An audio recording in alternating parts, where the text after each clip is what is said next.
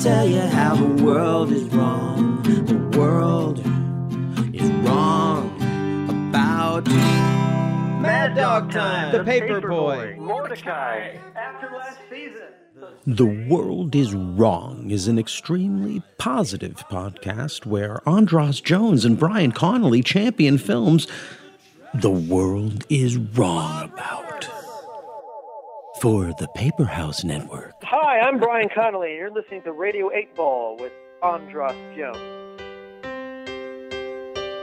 Welcome to Radio 8 Ball. Give us a shake. We're in the stew. We're here at Starburns tempting fate.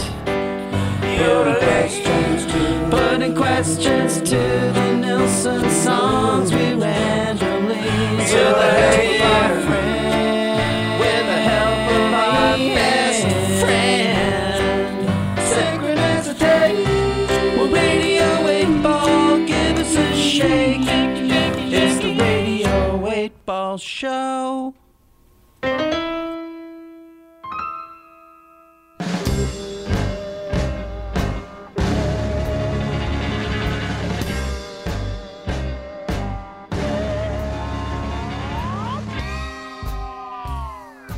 Welcome to the Radio 8 Ball Show. I'm your host, Andras Jones, and this is the show where we answer questions by picking songs at random and interpreting those randomly chosen songs as the answers to the questions, like picking musical tarot cards. This is Radio 8 Ball Season 3, The Apnea. Apnea. Apnea. Apnea. Apnea. Apnea. Where we are engaging the Pop Oracle using the Radio 8 Ball app, which is filled with every song recorded in the history of Radio 8 Ball, as well as a couple of hundred of my own. I hope by now you've downloaded the Radio 8 Ball app if you're an iPhone user. It's free and it allows you to play host and conduct your own musical divinations just as we do here on the show. The app also plays the latest podcast and selects the randomly chosen Pop Oracle song of the day. On last week's episode of Radio 8 Ball, I asked Does Paul Simon owe Stuff writing credit for One Trick Pony? And received as my randomly chosen answer, Good, performed by Kira Lynn Cain live on Radio 8 Ball at Starburns Industries in Burbank, California on July 29th, 2018.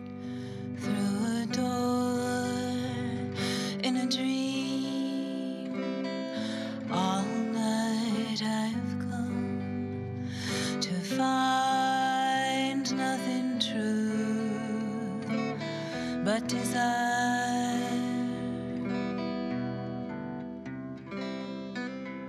Last week, on Saturday, December 12th, around 2 p.m., when I was recording my interpretation of Kira's song, I heard a loud report from somewhere in my neighborhood. I thought it might be a firework. For a moment, I wondered if it was a gunshot, but that seemed like a fanciful notion. I've been watching way too many thrillers and crime dramas in quarantine. But it turns out I was correct about the gunshot. A clash between Trump supporters, Black Lives Matter protesters, and local police at the state capitol, which is just blocks from my apartment, resulted in a BLM protester being shot by one of the Trump supporters. The man who was shot wasn't killed, which is great. Well, not great, but better than if he had been killed. He is black. The police arrested the man who did the shooting, and he is white. And it tends to go unmentioned, but after the shooting and the arrests, the police used military tactics to disperse the BLM protesters.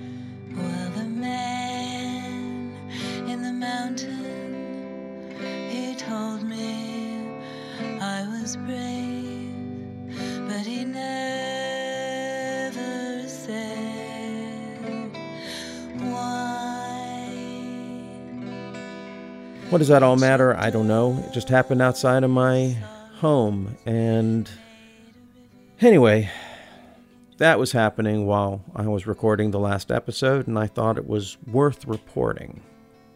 This episode will be coming out on the winter solstice. I don't know where you are when you're hearing this, but it gets very dark in the northwest of the United States, where I live, from the beginning of November until the returning of the light, which begins this year on December 21st. My experience is that even when I'm in sunny Southern California in December, I can feel the darkness of this time of year. In fact, in the absence of the outward signs of the season, I found this can be even more disorienting. At least when it gets dark around 4 p.m., you get a sense why you might be getting depressed. I've learned over the years to count on two things to help me navigate this season. The first is vitamin D.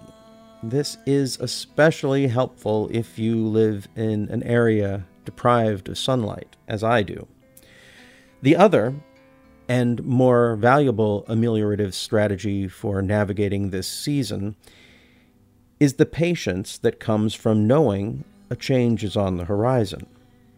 This knowledge, hard earned over many decades, has taught me to question any thoughts that feel particularly hopeless during this time of year, and to wait until after the solstice to make any big life decisions or judgments.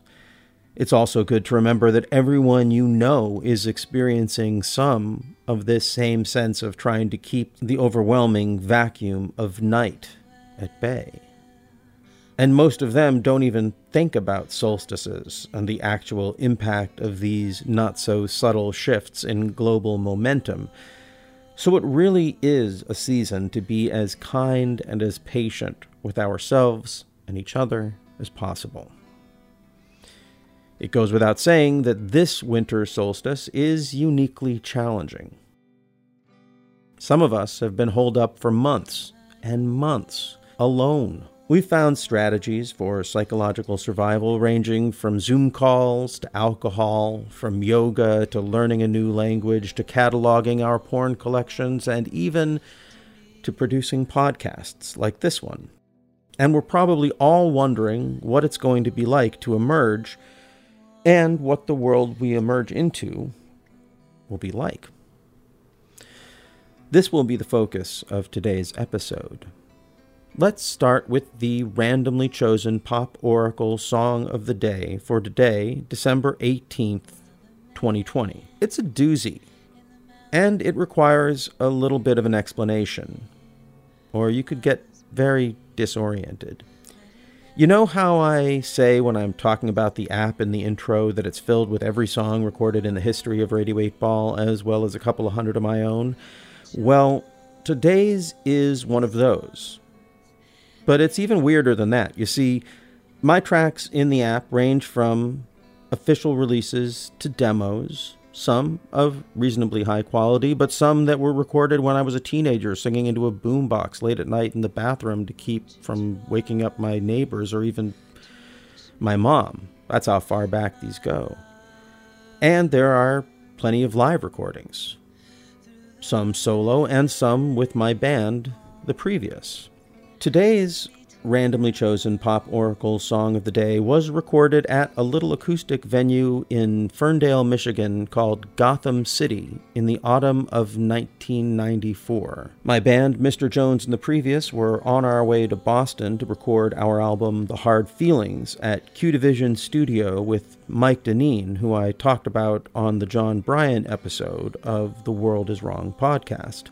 What I didn't say on that episode was that The Hard Feelings was this massive song cycle, loosely based on and addressing my tempestuous relationship with my Nightmare on Elm Street 4 co star Tuesday Knight.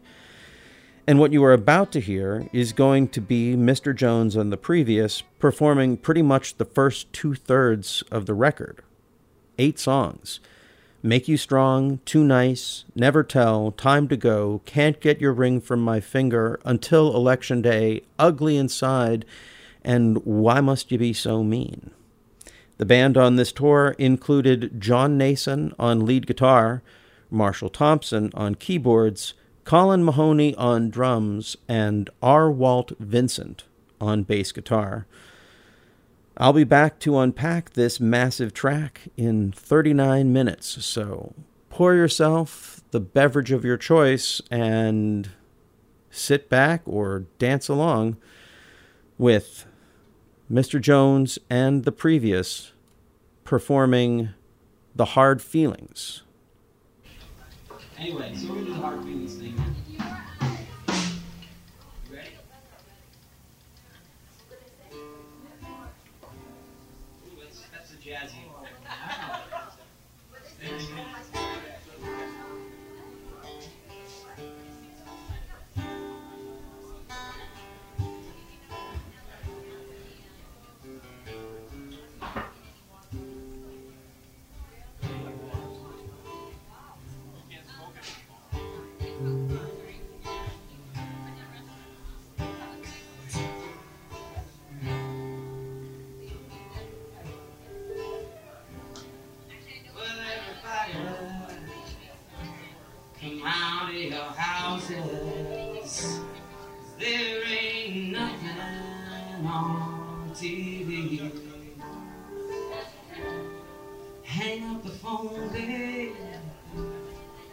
Turn out the lights.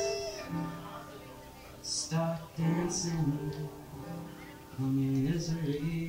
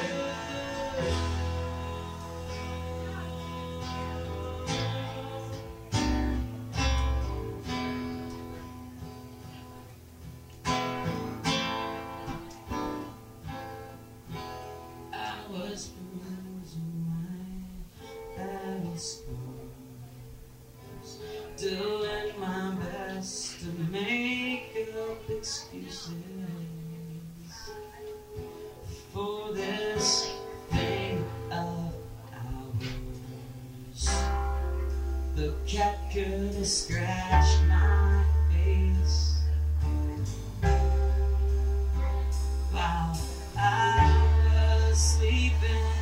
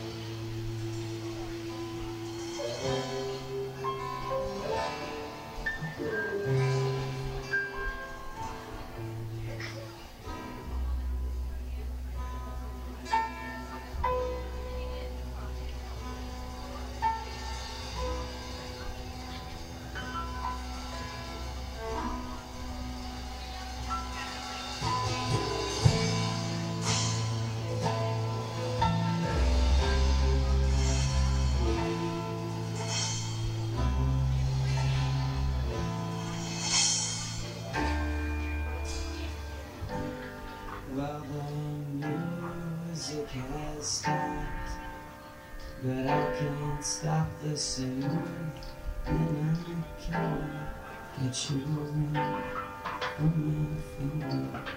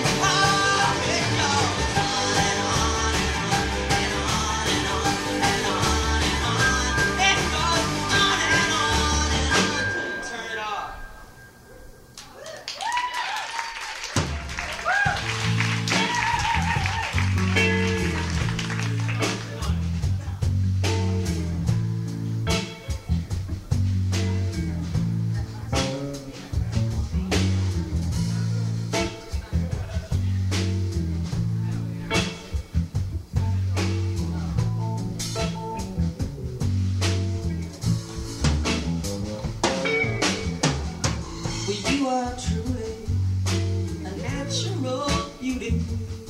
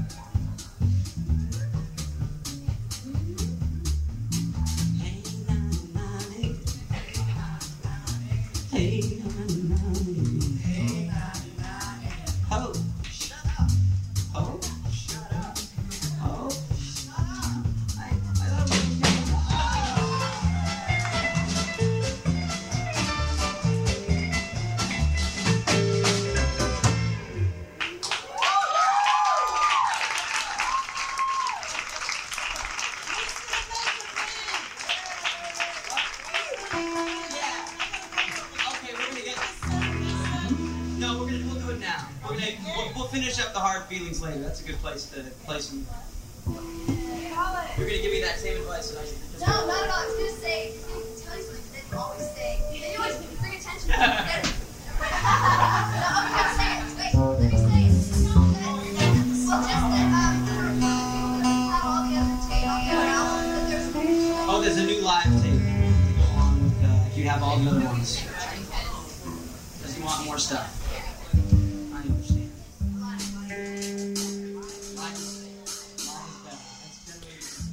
That was my then wife, Heidi Love, pushing the new live tapes, and that exchange is one of those elements that carries so much more impact now than we could have known in that meaningless moment of stage chatter.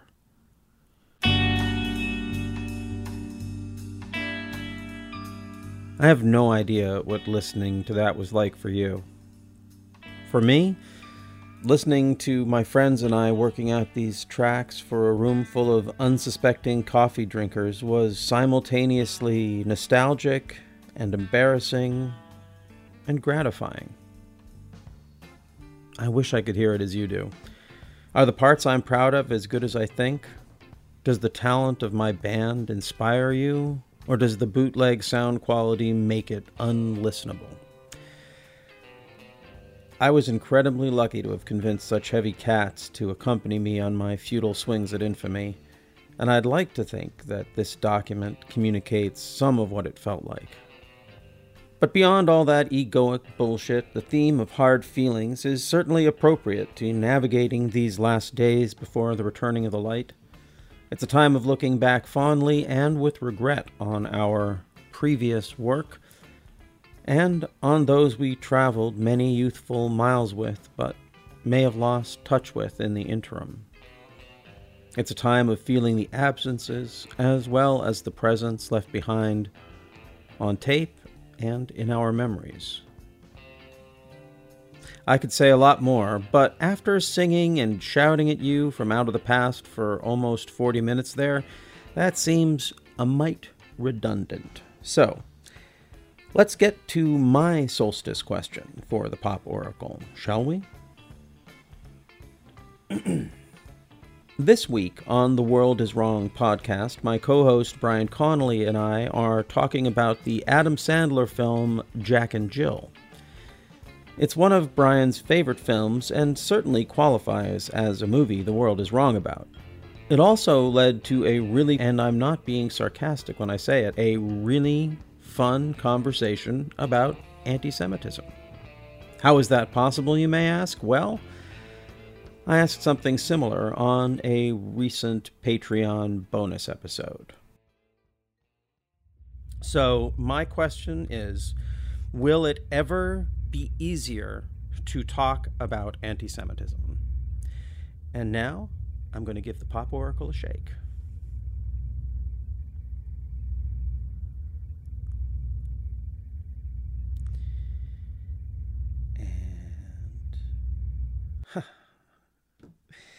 It's a song from Chris Sandman Sand with the Radio 8 Band, and the song Radio Works Fine. And to engage the Pop Oracle, I am now going to spin the Wheel of Eight.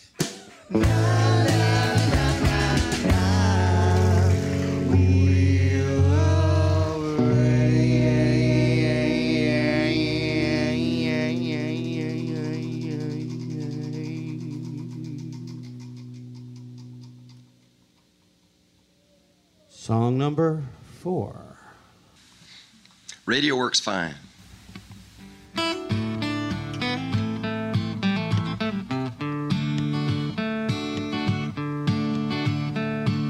trucker on the road just spilled a heavy load, and his truck it almost rolled off the highway. Well, he's 55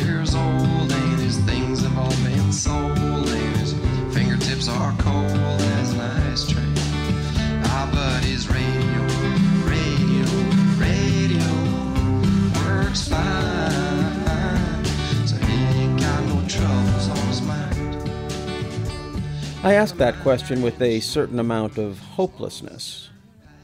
but I really should have listened to the optimistic answer performed by Sandman and the Radio 8 Band. The Radio 8 Ball does indeed work fine. Yet, my experience of trying to engage the conversation of anti Semitism hasn't generally been positive and mostly has resulted in losing friends and professional opportunities and becoming a target of slander and ridicule online and in person. Unlike the coming of the solstice, it's impossible to know when or if the evolution of consciousness making difficult conversations possible will come in one's lifetime, or after, or at all. Thus, I was pleasantly surprised when, in my conversation with Brian about Jack and Jill, he brought up anti Semitism as a possible explanation for the intense hostility directed at Adam Sandler in general and the film Jack and Jill in particular. Now, I'm usually the one who brings up anti Semitism, as I said, and it's rarely appreciated. So, having a non Jewish friend raise the issue and engage it with such vigor and good humor was pretty great for me. And I didn't even get the sense it was that difficult for Brian. Both of us spent most of the conversation laughing and smiling and enjoying each other's company and each other's shared love for this misunderstood film. I feel like there's a lesson in this. And considering that my question, which I asked with such hopelessness, was answered far sooner than I could have hoped, and so easily. It really hits home how deeply each of us can, in the right situation, elevate each other and bring light to each other's lives just by listening and laughing and maybe sharing an appreciation for something else, a work of art or a good meal or a fellow friend. And this brings me to my question for the Pop Oracle. So, okay, while I'm opening the Radio 8 Ball app, which of course you can download from the iTunes App Store. And here is my question Who do I know who's dying inside for a conversation I can provide? Who do I know who's dying inside for a conversation I can provide? And now I'm going to give it a shake.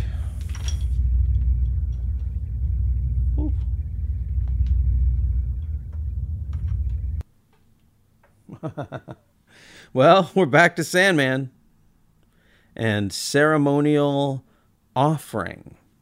Ceremonial off ring. Off dash ring.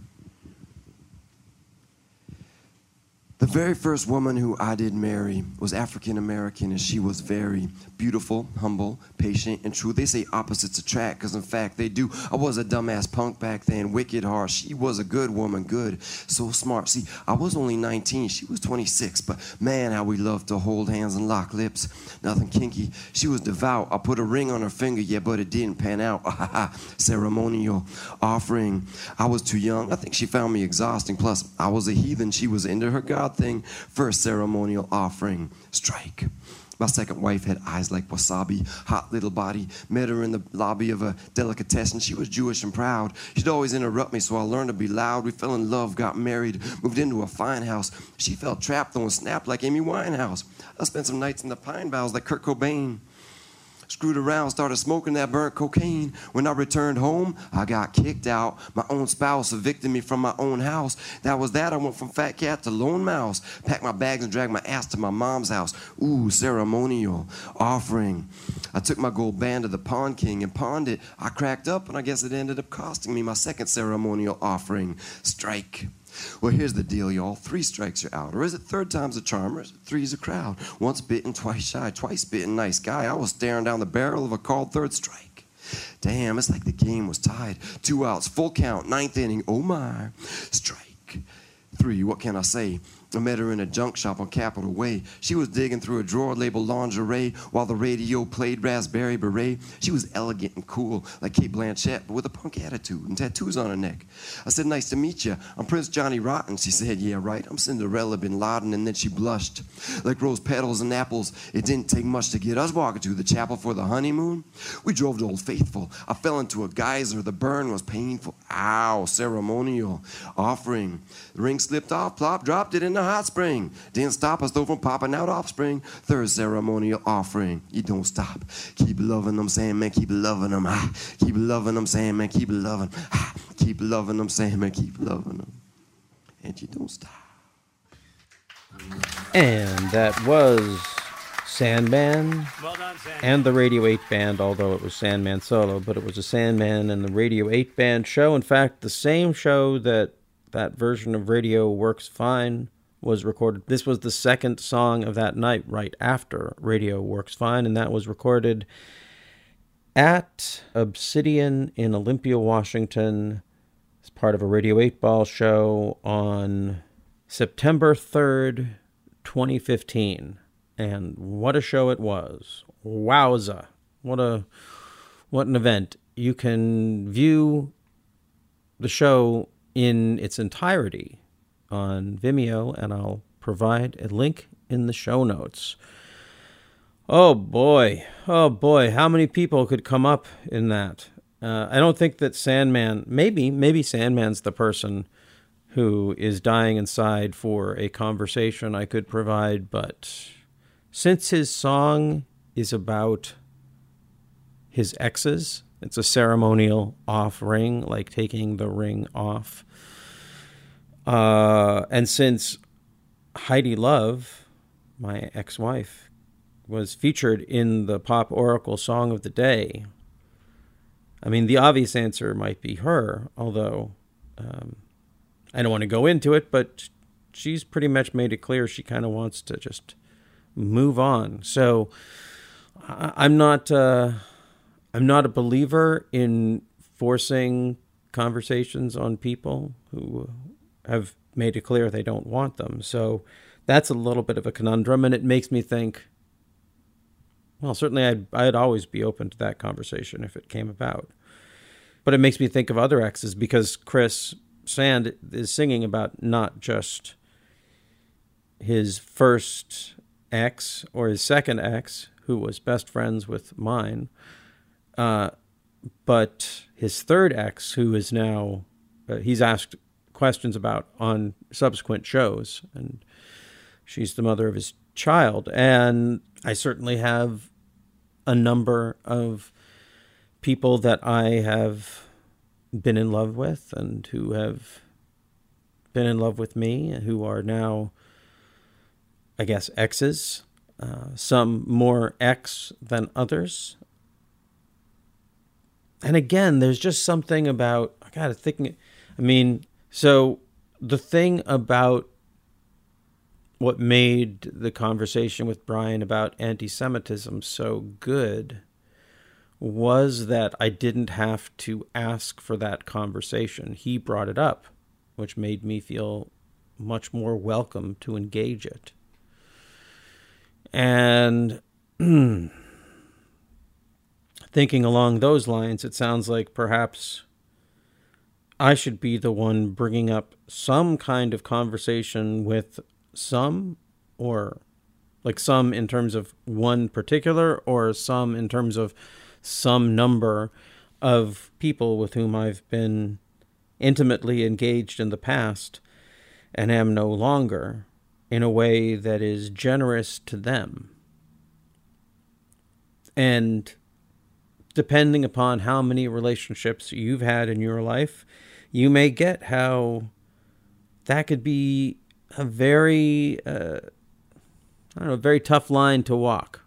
I mean, there are certainly people who have tried to engage me in conversations that I wasn't ready for, or I didn't, you know, just sort of out of the blue, like, hey, I got a question for you about something that's really sensitive to you. And my response has never been, I don't say never, but my response, well, internally, my, my response has rarely been one of feeling thought about or uh, being valued in the conversation. It's more like, hey, you're, you know, I'll use an example.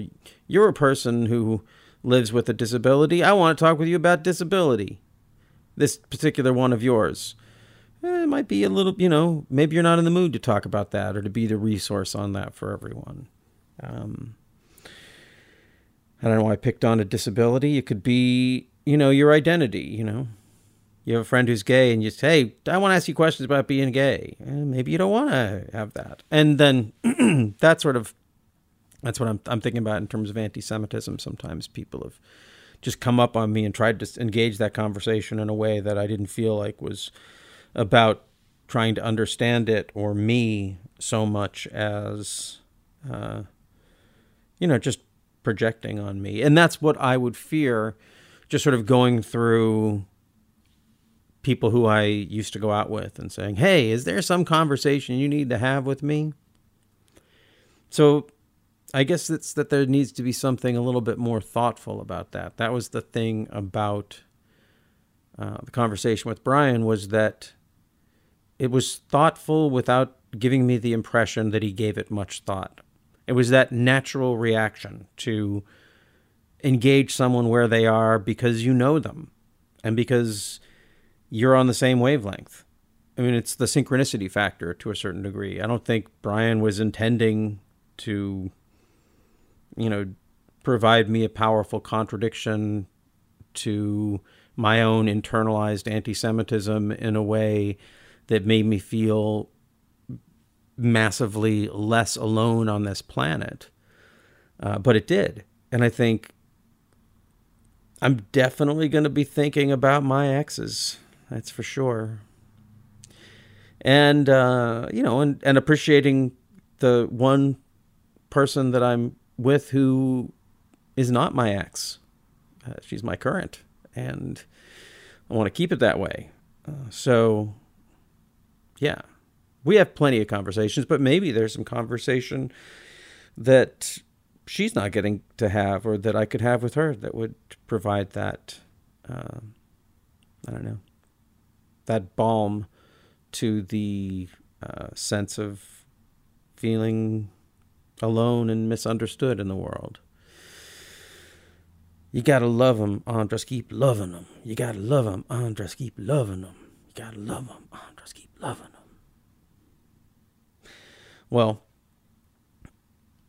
well, I think I'm just gonna give it at least a day to think on this. Come back with any final thoughts, and then we'll get this out to you. And I hope it brings some light to your life through your ears.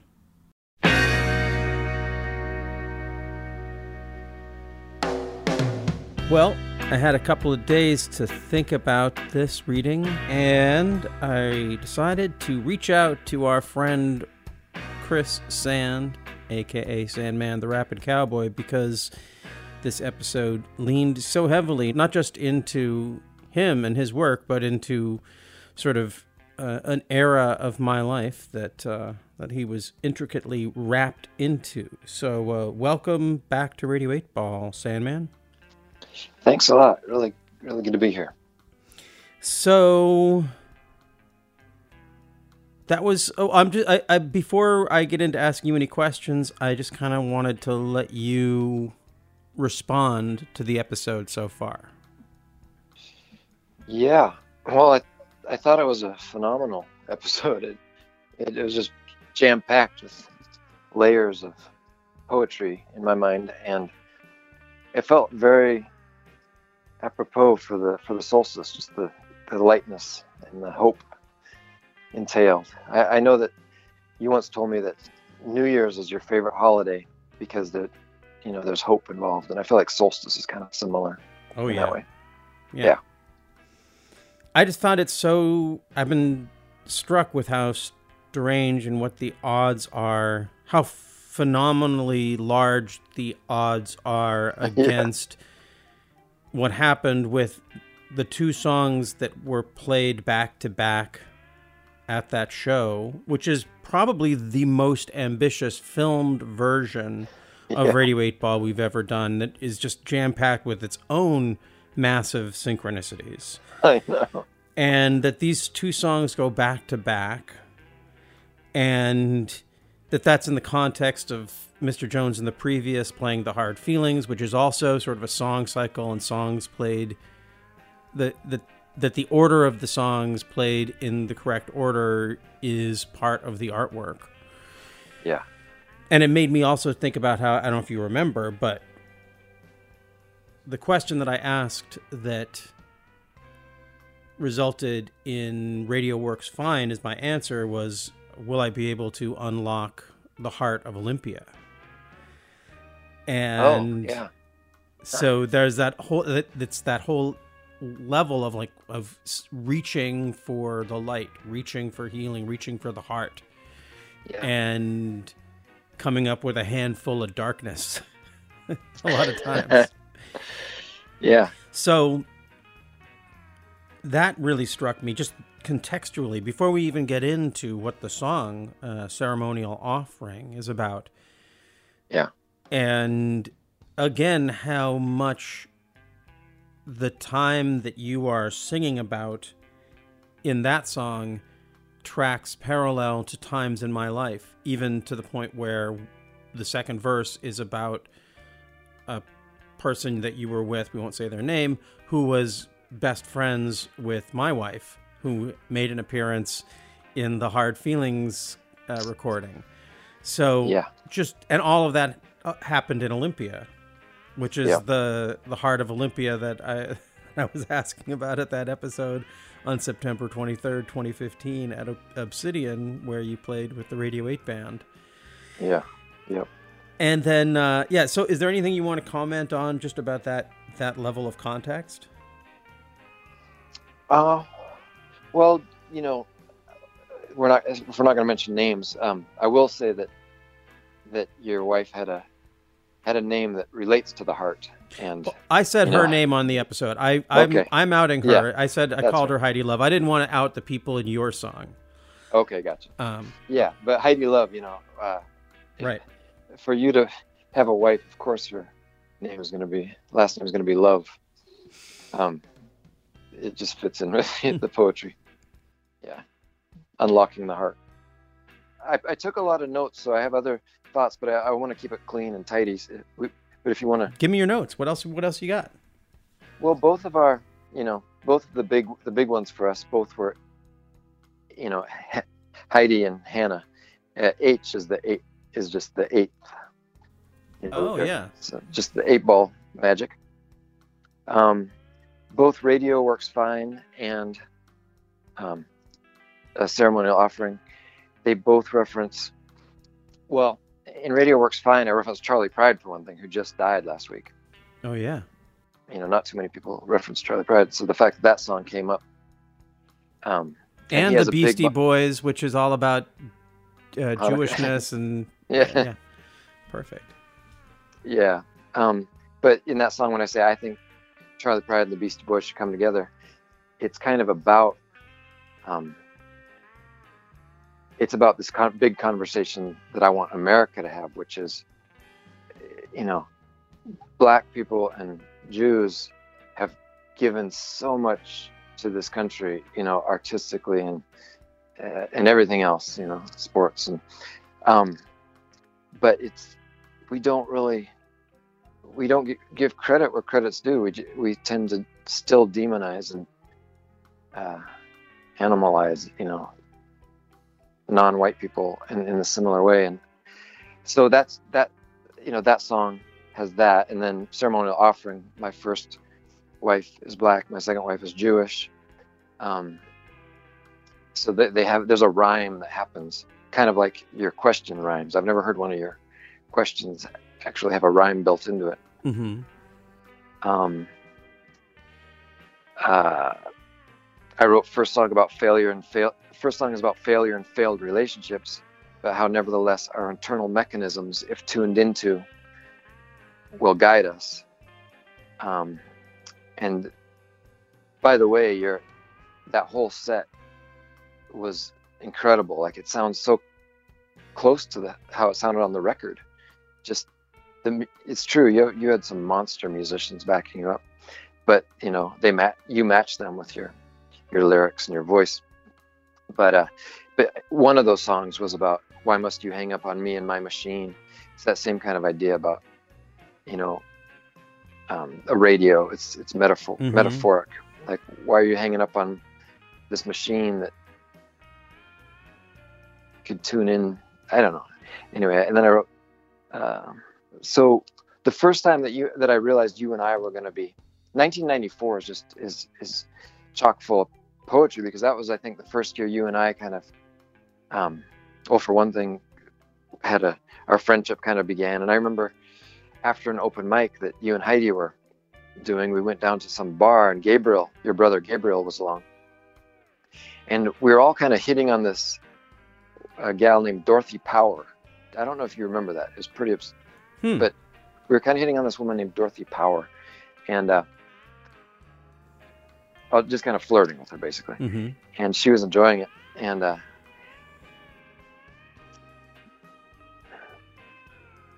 I I just remember you saying something that stuck in my head. It was the first kind of thing I remember you saying was you were trying to explain. Dorothy was curious what our music was like because we had our guitars along, and you're like, "Well, me and Sandman here, our music's kind of more similar." And then my brother Gabriel, he's he's kind of got his own thing going, and just you know, I was like, "Yeah, you and I do have a similarity, kind of an impeccable impeccability when it comes to lyric writing, um, humor, and uh, pathos kind of mixed together. But just, just, just these names: love, power, hmm um, Ca- Cass. You know, my ex has the last name of chasm. Kind of this divide that you just can't. You know, it's hard to cross. Um, and then, see, what would be the? I guess that's that's pretty much it. But 1994, that was the year that I was pining for this woman named Gigi, and I just recently got in touch with her. So 25 years ago, I'd went on this trip trying to bring aid to the Zapatistas for the um, before the election in Mexico, and it took three weeks, and we had to smuggle our contraband across the border, and it was just the kind of one of these epic love affairs.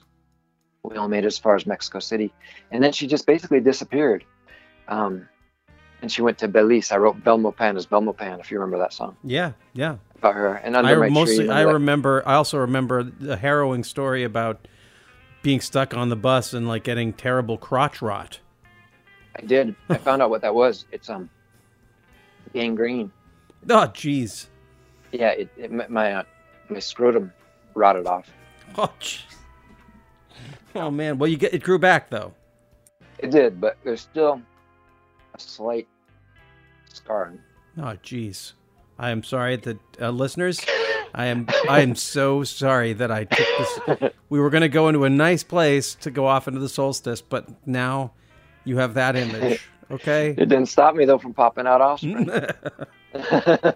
you gotta love them, Sam, and keep loving them. Gotta love them, Sam, and keep loving them. So, ceremonial off ring. You want to talk about that song a little bit? Tell a little bit about the background. I mean, to me, it's pretty obvious, and I've probably uh, outed certain aspects of this the that I know about the personal history of the song. But is there anything that you well i guess I, let's go to my question which my question was who do i know who's dying inside for a conversation i could provide yeah. and what do you think about ceremonial offering as an answer to that question I mean, yeah, I, I think you were kind of right. You're spot on when you were like, when when it was Heidi, you know, it might be Heidi. Um, I- but I, don't see her as someone dying inside necessarily. But there's there's some something lost there that, uh, you know, like I think what happens in a divorce or breakup is you just there's a point where you just give up like there was deep love and then all of a sudden it's like a puzzle that's just too hard to figure out anymore, and you just you bet you know you bail because it's too scary, and I, I, you know I don't know from her perspective what that conversation is. Uh, it may tie into you know how you're in this episode you talk a lot about how refreshing it was to have a conversation about anti-semitism where you're not the one who brings it up where there's a lightness to it where you know unsolicited um, you know from heidi if heidi had a question if, if heidi had a a secret wish i'm sure it would revolve something about being a woman. Um, what you know just the struggle that that men like you know men can never really truly know what what is that battle. Um, it's one of the hardest oppressions for me to I, I can look at anti-semitism easier than i can look at sexism. I can look at even racism uh, just being a guy trying to understand women i think there's a power dynamic that we just will never quite get and so i'm sure I feel like that's been the major complaint in my my big relationships when there's been a breakup. It, has something to do with uh, a gender a gender inequity, a dynamic, and be, due due to the way internalized depression works, even women don't even know what it is. All they know is they're mad. All all they know is that yeah, they're that they just can't do it anymore, and so they they jump, they bail. And uh, we're kind of us guys feel dumb and like what what just happened? Uh, i know for me I, i'm like god they're evil. You know like how could they do this? But underneath that underneath that it's they can't be it can't be about them being evil it has to be there has to be some sort of unresolved hurt that they can't even really ask themselves just because of the way sexism lays upon us like a heavy blanket and we you know, we need we don't have much perspective. Uh, women are getting closer, but guy, us guys are still kind of in the dark. So it would be something like that. Like she probably would love to have a conversation about, like if you were able to unsolicitedly bring up uh, something around sexism, and we're able to do it in a light way, the way your friend did. Is it Brian? Yeah. Right. Yeah. Um, and there was just a, you know, magna- magnanimity to it. I bet she, you know, would break down crying. I, I want my the very first woman who I'm in, in that song, very first woman who I did marry was African American, and she was very beautiful. Um, we when we broke up a month before our wedding, we had all the you know our outfits and everyone was coming to this big catholic church and uh, the cards were out everything um, she was in germany doing ella fitzgerald impersonations or you know singing to army crowds. And she was going to fly in and we were going to get married. But every time we talked we'd get in a fight. And i finally said if, if if you start a fight again with me then we need to wait at least a year until you're back in the states. I don't want you to just fly in and get married when every conversation we have was so fraught. And um, and then she started a fight, and I was like, okay, that's it. This this engagement's over until you get back to the states. Well, we never talked for five years after that. And when I finally saw her, it was in Missoula, Montana, in this little um, cafe, and I pulled all my resolve to just say, "I'm really sorry." I didn't know what I was saying I'm sorry for. All I knew is she was she felt really hurt and could barely talk. And so I just said I'm I just said I'm sorry. I didn't know why. and she just started bursting out crying. Um and I still don't know what I did, but it was a conversation she wanted to have. And, and it was something I was able to provide to her that was very useful to her. And after that, we were able to, you know, more or less be friends, even though we still didn't really talk much. So maybe, maybe it's Heidi. Yeah. Uh, it's funny because that was my interpretation when in the moment when I uh, first heard the song. Yeah. But I've had a couple of other thoughts since then. Um, first of all, because, as I said, when someone says they are they, you know, don't call me, I'll call you. You know, Yeah. I I don't call that person. I try. I take I take boundary. You know, clearly communicated boundaries pretty seriously, and I just don't feel like it's possible to provide someone a conversation that they want if they have said that they don't want it. Just the Right. the very act of trying to have that conversation is a sort of is a kind of a disregard for what a person has said to you. So, you know, Yeah. Agree. Agree. um, and to a certain um, and to a certain degree, I kind of feel like that with every one of anyone who is an ex who I'm aware that there's. I feel like there's some kind of conversation that we need to have. Yeah. There's some level of like by engaging the conversation, it's kind of a power play in and of itself that seems like. And again, for, there's multiple different cases, and some of them might be it might be more it might be better, and some of them it might be worse. But in a way, I felt like I need to take my mind off of that because that's like me trying to force a conversation, and that's not the feeling tone of what I was trying to reach towards. Is that thing of like that amazing surprise of like, oh my god, I can't believe that we're having this conversation now. I didn't, I had no idea it was it would mean so much to me. Yeah. So two things that came to mind were one, just the song is a ceremonial offering.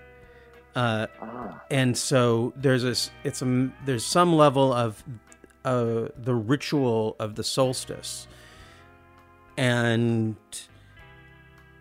that there's so, like it has to happen on the internal level on the metaphoric level it has to be almost like it's like the wax on wax off thing like Uh-huh.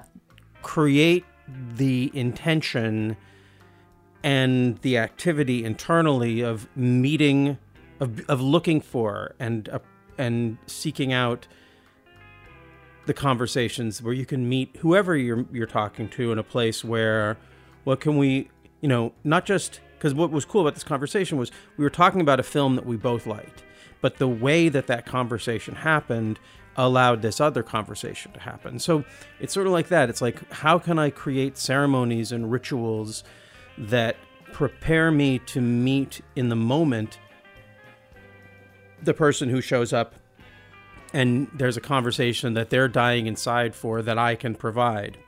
And Uh-huh. because it's not an ex or someone who has a lot of history, Uh-huh. there's a kind of there's something Yeah. clean about it and you can be more like a vessel from the universe offering something someone as opposed to someone out of the past coming with you know just more hassle you know more It's whatever true. and a repetition of a story and all this stuff and it's Yeah. like you know that's not what i'm dying inside for. I'm dying inside for some peace from that right? Uh-huh. in a way and then there's a part of that it's like well what about the ceremonial offering of just like letting all of the breakups really just be broken up? Like really let them be broken up ceremonially take off the ring. Like stop even having the conversation in my own head about it. Stop having the complaint in my own head about it. Like just like appreciate the breakups for what they are that they are done and that's over and that by clearing that space maybe even psychically somewhere in the distance heidi or someone like anyone because it's not just her heidi or someone who also i've been in you know intimately with some part of them just feels less psychic dissonance and they don't know why. They don't know it's not because of me but it is because of me right Yeah. it's like because i can let go of it totally somewhere in the far distance someone has a better day with whoever they're with and they don't even think about me Yeah. right Yeah. uh, so that was the other thing and then and then this is just a sort of the out of the blue thing and it's actually the part that has me inspired so it makes me think that it's at least worth pursuing is i was thinking about my band thinking about the band i played with played with mr jones and the previous and those guys that i played that music with the hard feelings with and that night after doing that reading i had a dream about john nason the guitar player Oh wow. and I haven't spoken to him in a long time. He's not online at all. He I don't know Uh-huh. where he is. He was he was on the OFS board. I mean the Olympia Food Co-op board when they passed the boycott, the Israel Yeah. boycott, and so it's this weird thing where the last time we talked, we were trying to be friends and help each other navigate through being on opposite sides of this thing Yeah. but then it all just blew out. It got out of control. I just feel like maybe that's a less, maybe that's a place where I can actually do some good.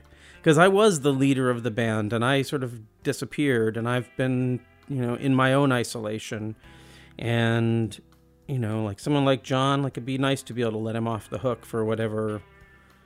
I don't know if he's feeling any guilt about that or Uh-huh. or Colin Mahoney, like all these guys, I've just, you know, I have such complicated feelings and such love and respect for them, but also sort of embarrassment for not achieving what we set out to achieve together that Uh-huh. I've kind of allowed that to make me smaller and less available. And so there's a part of me that feels like, well, maybe that's maybe that's the the place to go is, you know, these folks didn't really break up with me. We just all went our separate ways and in a way it probably feels to them like I broke up with them. And to the extent that I have, to the extent we haven't spoken. And Yeah. so yeah, so those are the other pieces of this that that I got. Mm, uh, did you have, do you have any reflections on those? Well, um, but you're you're kind of saying that Heidi's of the past. It makes me think that the band is also of the past. If you're just by the same logic. Yeah.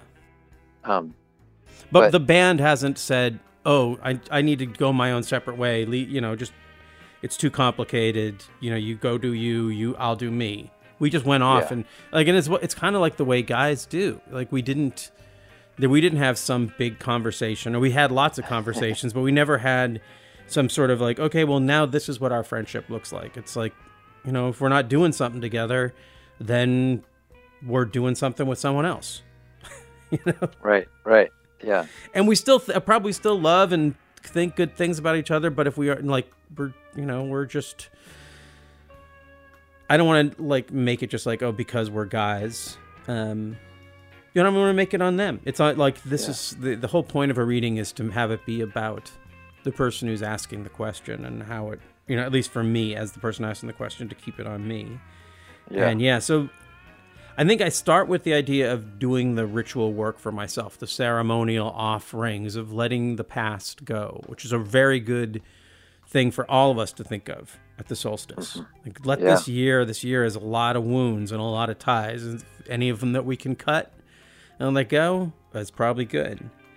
Um, and then still to, to think about, like for me, I can't help but think about the band listening to the hard feelings like that it's tr- it's a document that represents so many hours spent with these people Yeah. and it's so odd that i have no idea what's going on in most of their lives Yeah, me too. I, I mean, I had a strong connection with, with many of them as well.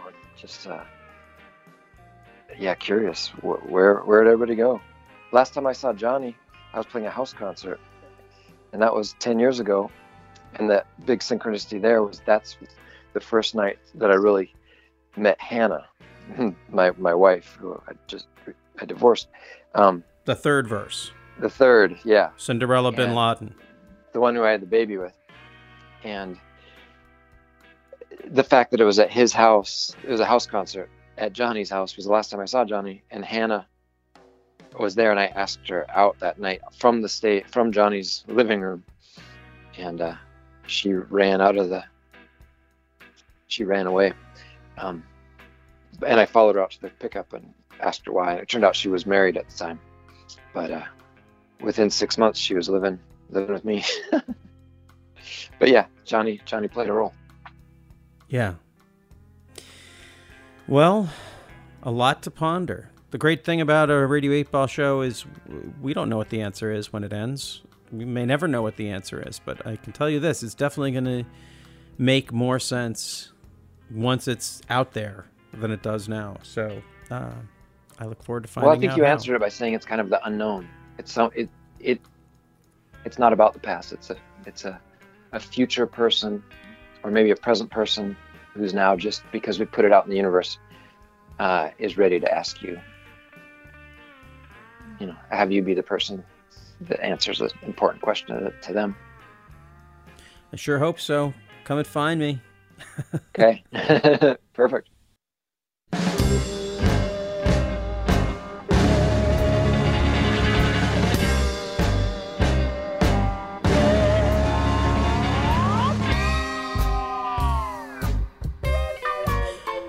Thank you for giving your attention and intention to this episode of Radio 8 Ball Season 3 The Appening.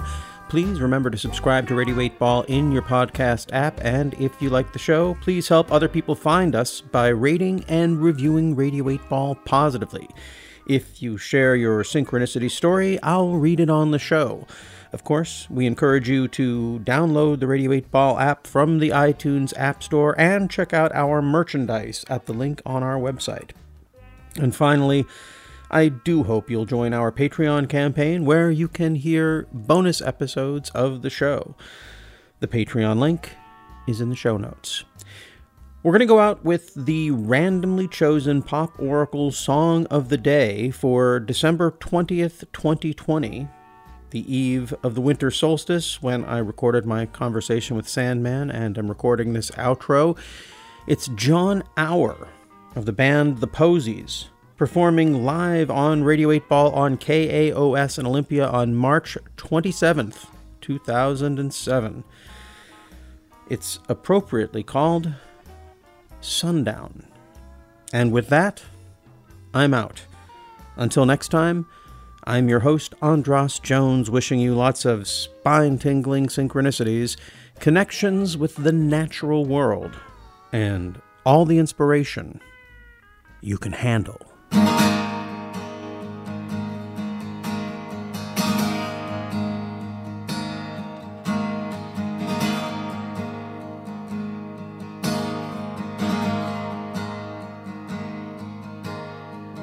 Lights are fading, smoldering again. Sundown slowly waving like a guilty family friend. There's too many, let's skip races to be won. And then be free before a tangled web is spun. Every night is promissory gray. And we shine like potential on an unimagined day.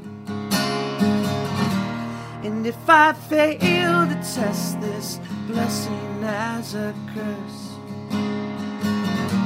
well, I see you in all my contradictory memories will reverse.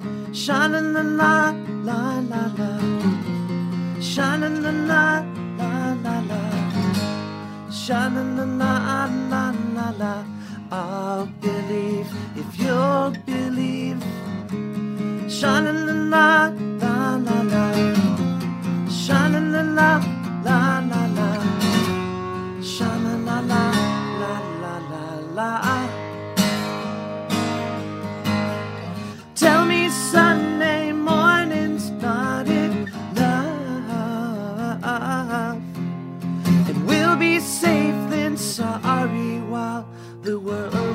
waking up. So keep me closer, don't you let me go. And don't pretend we're sure of what I hope we'll never know. Tomorrow waits for no one, has the time to waste. And life is sweet if you'll be driven by the hunger for the taste. Sha la la la la la la. Sha la la la la la la. Sha la la la la la la. I'll believe if you'll believe. Sha la la la la la la. Sha la la la la la la. I'll believe if you'll believe. Sha la la la la la la. Sha la la la la la la. Sha la la la la la la la.